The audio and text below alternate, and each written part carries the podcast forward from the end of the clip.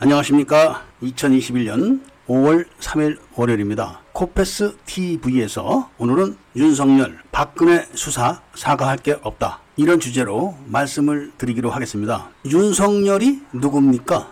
박근혜 대통령을 죄를 뒤집어 씌우는 특검 수사를 할 때 국민들은 그를 알았습니다. 그 전에 5.18 수사를 하거나 국정원 댓글 수사를 할 때도 그렇게 많이 알려지진 않았습니다. 그냥 검사입니다. 그런데 박근혜 대통령에게 없는 죄를 뒤집어 씌워가지고 죄를 만드는 공으로 문재인 정권에서 승승장구를 했죠. 그래서 사람들에게 알려진 것이고 그리고 추미애와 핑퐁 외교를 해가지고 동실 띄우기로 띄워진 인물입니다. 그러니까 윤석열이 뭘 잘해서 뜬 게 아니라 그냥 띄워준 거죠. 그리고 지금도 띄우고 있는 겁니다. 윤석열은 그런 세력을 믿고 의지하는 겁니다. 윤석열이 잘할 수 있는 게 뭐가 있어 보입니까? 시키는 거 철저하게 이행하는 거. 그거 외에는 잘할 수 있는 게 없습니다. 그렇기 때문에 철저하게 조직을 의지하고 조직에 기대하는 그런 스타일의 사람입니다. 그럼 윤석열을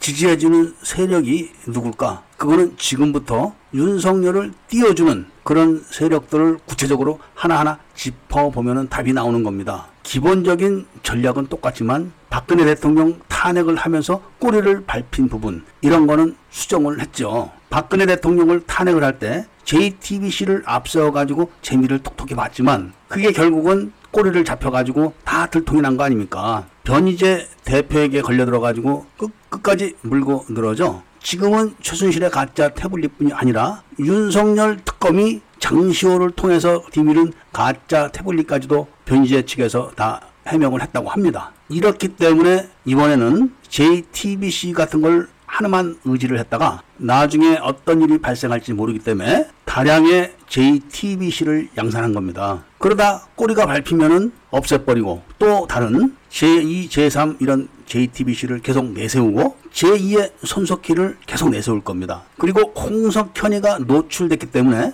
홍석현이 같은 역할을 하는 사람은 박근혜 창가를 계속 부르는 거죠. 자기는 빠지고 자기가 들고 있던 사람들 또는 자기 측근들, 자기 주변 사람들을 동원해 가지고 제2의 손석희 노릇을 하게 만드는 겁니다. 아주 교활해진 거죠. 이런 전략 전술은 박근혜 대통령을 없는 죄를 뒤집어 씌워 가지고 감옥에 보낸 거 이거를 깊이 검토를 해서 수정을 한 겁니다. 그런데 아무리 그렇게 해봐야 기본적인 전략 노선이 같기 때문에 바로 들통이 나는 겁니다. 시작하자마자 이렇게 들통이 나는 거 아니겠습니까? 아무리 윤석열이 나는 죄가 없다. 그냥 시키는 대로 하고 수사 조직에서 하는 대로 한 거다. 법적인 문제가 없다. 이렇게 이야기를 하지만 근본적인 출발 형태를 봤을 때는 결국은 다 드러나는 겁니다. 예를 들면은 박근혜 대통령이 취임을 하자마자 국정원 댓글 사건이 계속 따라다녔습니다. 국정원 댓글 사건의 핵심은 국정원은 어떤 경우가 있어도 정치 공작을 해서는 안 된다. 이것이고, 그리고 민주당은 정치는 해도 되지만 정치 공작을 해도 된다. 이겁니다. 딱 한 줄로 요약을 한다면은 국정원 직원이 양심 선언을 합니다. 댓글 공작을 했다. 이런 양심 선언을 하는 거죠. 그거를 민주당이 받아가지고 정치 쟁점화 합니다. 그렇게 따진다면 김대중이 북한 경찰을 납치해가지고 국가 정보 주권을 중국에 뺏긴 게 더 큽니까? 국정원에서 북한의 공작이 너무 심하니까 댓글 공작을 해서라도 좀 막아보려고 했던 게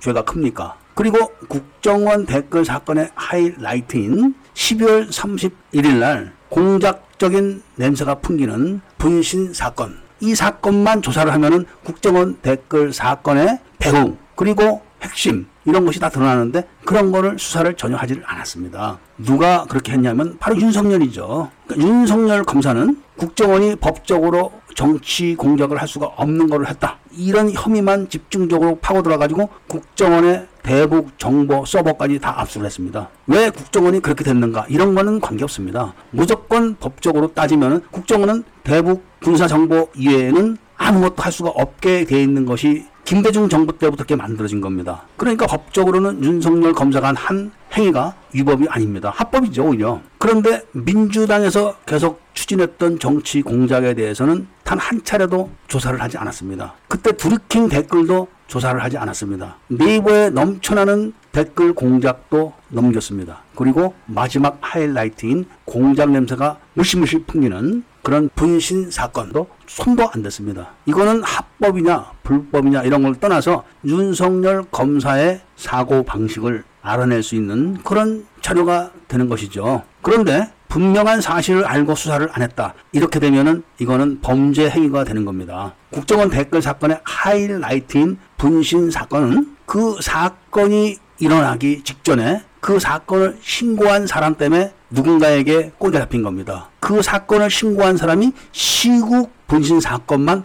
여러 차례 신고를 했던 이력이 들통난 거죠. 그러면서 그 사건 당사자가 신용불량자였다. 이게 드러나고 그 사람이 호남 사람이었다. 이게 또 드러난 겁니다. 그렇게 드러나면서 논란이 가속화되니까 얼른 그 사건을 접어버리고 그 당사자를 망월동 국립묘지에 매장하는 걸로 끝을 내버리고 종을 친 겁니다. 그 정도 사건이 드러났으면은 당연히 조사를 했어야 되는 겁니다. 누가 그 사건을 기획했고 그 사건을 신고한 사람이 누구였는지 체포해가지고 그동안의 사건들을 다 조사를 했어야 되는 겁니다. 그렇게 되면은 국정원 댓글 사건에 발단이 됐던 국정원 직원의 양심 선언이 누구에 의한 것인지 그 사람의 출신 성분이 어떤지 이런 것도 다 밝혀낼 수가 있는 겁니다. 그런데 그런 거는 하지 않고 국가 업무의 필요성에 따라서 국정원장의 지시를 따른 사람들만 강압 적인 수사를 해가지고 검사 한 명과 변호사 한 명이 세상을 달리했습니다. 그리고 국정원 직원들은 다 구속이 됐죠. 거짓말로 위증을 한 권은희 경찰 수사과장은 무죄고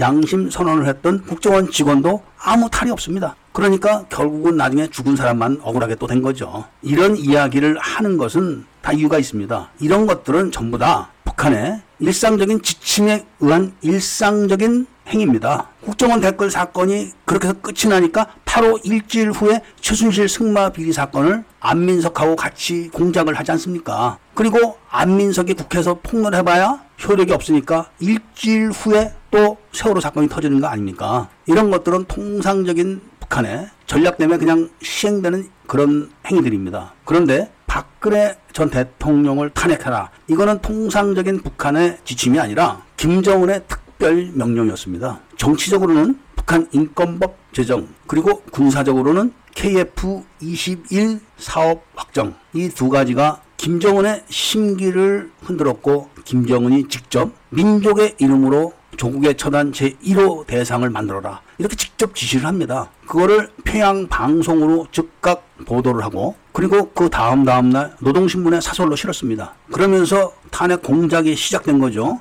그 탄핵 공작이 시작되면서 3개월 정도 되니까 문재인 측에서 히말라야를 갑니다. 그런데 문재인 측에서 히말라야를 갔을 때 그때부터 북한이 16년 만에 대남 난수 방송을 시작을 합니다. 공교롭게도 그 날짜가 바로 문재인 측 일행이 귀국한다는 날짜와 엇비슷합니다. 그러면서 문재인 측 일행은 그날 귀국을 하지 않고 조금 있다가 다른 나라로 떠납니다. 그런데 문재인 측에서 귀국을 하게 되니까 북한이 지령하는 상대가 한 명 더 늘어버립니다. 바로 공작원 21호죠. 그런데 이 난수방송 일자에 대해서는 그 당시 통일부에서 며칠 날 몇 시에 난수방송을 했다. 이런 게 다 기록이 되어 있는데 지금은 모든 언론을 통해 가지고 북한의 난수방송 일자를 조작을 하고 있습니다. 6월 달에 난수방송이 시작됐는데 7월 달에 난수방송이 된 걸로 조작을 다 하고 있는 거죠. 지금 열심히. 그런데 문제는 북한이 난수 방송을 시작하고 딱 6개월 만에 박근혜 대통령이 대통령직에서 물러나야 했고 구속이 됐습니다. 그리고 북한은 박근혜 대통령하고 김관진 국방부 장관을 지금 북으로 보내라고 요구를 하고 있습니다. 이런 판국에 사면 운운하고 어쩌고 하는 걸 보면은 우스운 거죠. 김관진 국방부 장관하고 박근혜 대통령은 김정은에게 팍 찍혔습니다. 김관진 장관이 박근혜 대통령의 지침을 받아가지고 KF-21을 취재를 했는데 원래 KF-21은 김대중 전 대통령이 북한에서 제2연평 해전 준비를 하고 있는데 그걸 속이기 위해서 공군사관학교 행사에 가서 불쑥 그런 말을 한 겁니다. 국산 전투기를 개발하겠다. 그럴 능력도 없었고 그런 기술도 없었습니다. 그 당시에. 그러니까 김대중 전 대통령 때도 말로만 한 거고 노무현 대통령 때도 말로만 한 겁니다. 그러면서 이명박 대통령 때 T-52 진행이 되니까 인도네시아가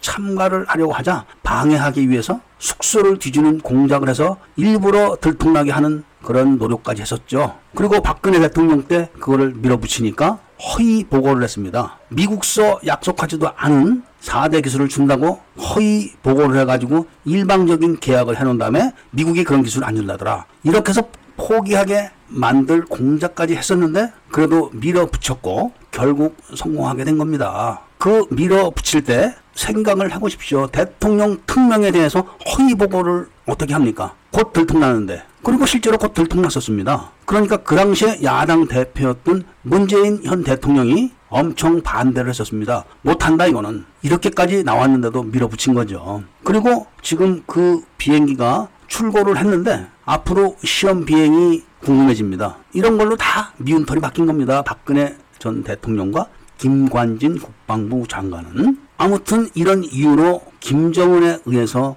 특별 지시가 된 거기 때문에 결국은 박근혜 대통령은 40만 배가 넘는다는 북한의 정보 전력 우위 때문에 쫓겨났죠. 그 핵심에 바로 윤석열 검사가 있는 겁니다. 수백 명의 검사 중에서 어떻게 윤석열 검사만 콕 집어서 특검에 넣었을까요? 그렇다고 윤석열 검사가 공안검사로 서울에 있었던 것도 아니고 대전지검의 평검사입니다. 그런데 수백 명 검사 중에 윤석열 검사를 딱 지목을 해가지고 특검에 집어넣었을까요? 그게 바로 5.18 수사와 국정원 댓글 사건 수사를 잘 짚어보면은 답이 있는 겁니다. 철저한 좌익의 입장에서 수사들을 한 거죠. 그래서 철저한 좌익들에 의해 가지고 지목이 된 겁니다. 그리고 북한과 그들의 요구에 맞춰서 철저한 그런 수사를 했기 때문에 죄가 없음에도 결국은 묵시적 청탁 이걸로 들어가서 사는 겁니다. 현재 죄는 없지만 묵시적으로 죄가 있다. 이겁니다. 그렇기 때문에 북한의 난수 방송에 대해서는 반드시 수사를 해야 되는 겁니다. 그것이 대한민국 헌법을 수호하는 길이고 대한민국의 국가 기관들이 해야 될 의무입니다. 이런 걸 하지 않는다는 것을 윤석열은 잘 알고 있기 때문에 내가 박근혜 수사에 사과할 게 없다. 이렇게 나오는 겁니다. 그런데 난수 방송에 대한 수사를 하겠다.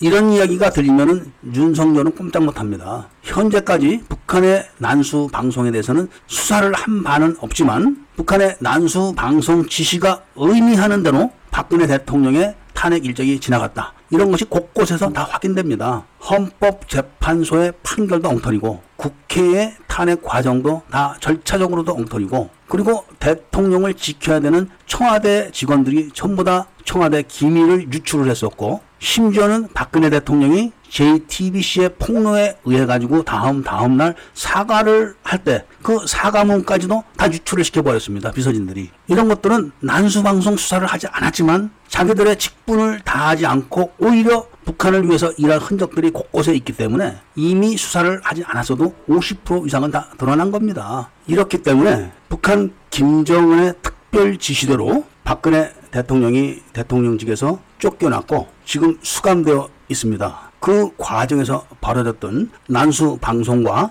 청와대 참모들과 내각만 조사를 해도 금세 드러나기 때문에 반드시 난수 방송에 대한 수사 그리고 5.18의 편향적인 수사 국정원 댓글 사건의 편향적인 수사를 꼭 조사를 해야 된다. 이런 말씀을 드리면서 오늘 이야기를 마치고자 합니다. 구독과 좋아요, 알림을 부탁드리고 회원 가입을 해 주셔서 모든 국민들이 한국의 3대 비밀에 대해서 다 알 수 있도록 해 주시기를 부탁드립니다.